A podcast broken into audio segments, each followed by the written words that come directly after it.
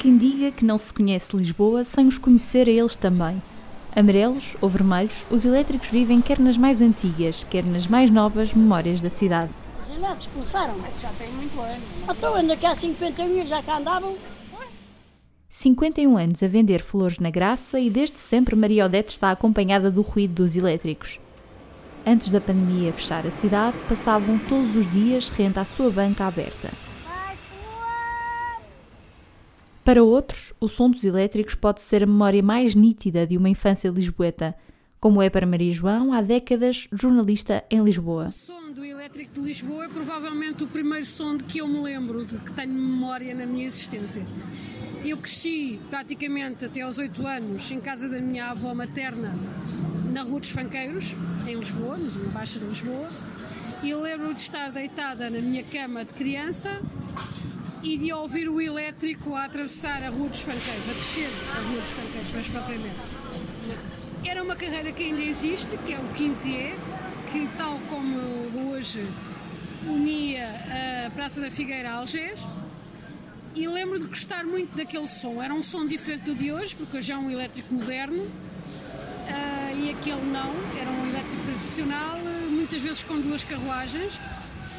Uh, e chocalhava e para além da campainha e era todo em madeira e portanto aquele som era um som de facto muito intenso e se quisermos romântico. O barulho que fazem já não estremece os ouvidos destas mulheres.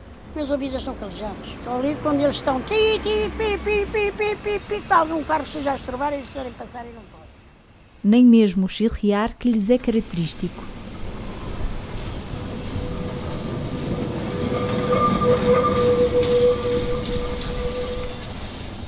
Um som que esconde ciência, muita ciência, por trás. Eu sou a Catarina Reis e estes são os Sons de Lisboa.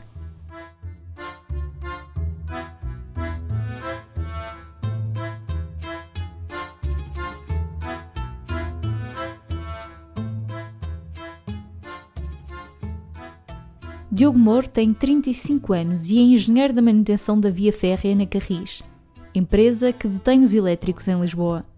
Conhece o carril do elétrico como a palma da sua mão, por isso tem explicações na ponta da língua para qualquer tipo de ruído que nos soe mais estranho. O chilrear de que falamos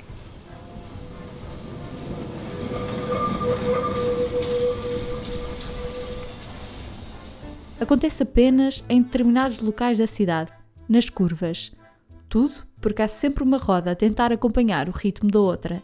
Diogo explica. Pode haver mais é um ruído às vezes né, em curvas mais apertadas, em que, em que a roda vai, vai se ajustando ao, ao carril e vai, e vai batendo ali e vai, fazendo algum tipo de zumbido. Há aqui, há aqui uma, um aspecto que, que nós já temos uh, noutras situações de, de, entre os elétricos novos e os, e os antigos. Os antigos são, são, são feitos de eixos fixos, portanto, esses eixos, há uma roda de dentro que anda sempre menos do que a de fora. Então, essa roda de dentro tem tendência a andar menos e a roda de fora anda mais. Aquele solavanco faz sempre ali um ajuste, digamos assim, que é para dar um saltinho e, tentar ajustar-se à roda de fora e, e, e rolar a mesma o mesmo, o, mesmo perímetro, digamos assim. E é esse, esse, esse, esse barulho que, que vai fazendo nas curvas. E ficamos a saber também que a roda do elétrico não é plana. E há outro aspecto também é curioso, mas é técnico, que a roda não é plana como um carro, é uma roda que nós chamamos de troncocónica tem, e tem um verdugo uh, que fica dentro do canal e essa roda troncocónica vai se ajustando e vai fazendo a curva para não saltar fora do, do canal do, do carril. Ciência à parte, Diogo acaba com mitos que circulam pela cidade e diz quais são, afinal, os elétricos mais antigos em circulação: os vermelhos ou os amarelos? Os lados são os que estão ao serviço do transporte público, cerca de 25 anos, como eu estava a dizer, e os históricos, que a maior parte deles estão associados ao turismo, são os vermelhos, esses já são do século passado, dos anos 20. Os amarelos têm cerca de 25 anos. Foram elétricos que foram feitos uh, com base nos históricos. É que nós temos a distinção entre os uh, históricos e os remodelados. Os caminhos de ferro que sobrevivem no centro da cidade são um caminho com história que a Carris tenta manter intacto ao longo dos anos. E para quem acha que a velha máquina tem os dias contados, o engenheiro Diogo garante estarem errados. Tenta-se manter uh, a rede tal e qual como está já montada desde, desde, o, ano, desde o século passado.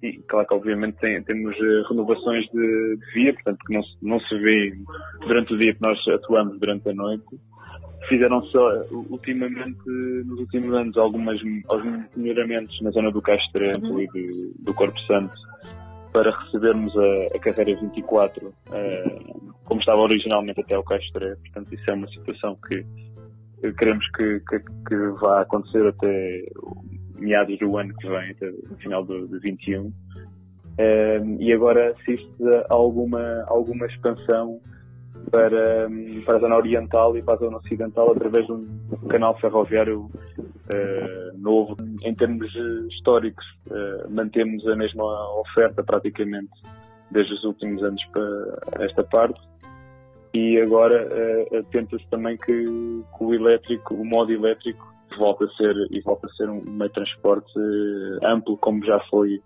uh, outrora no século passado.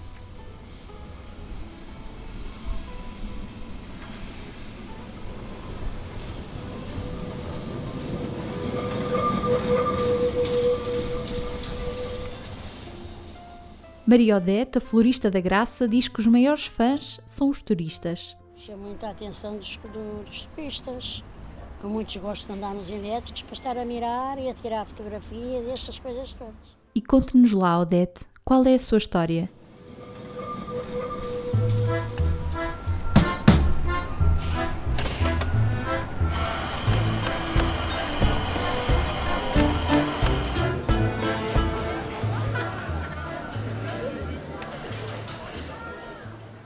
Ouça esta e outras reportagens em www.amensagem.pt.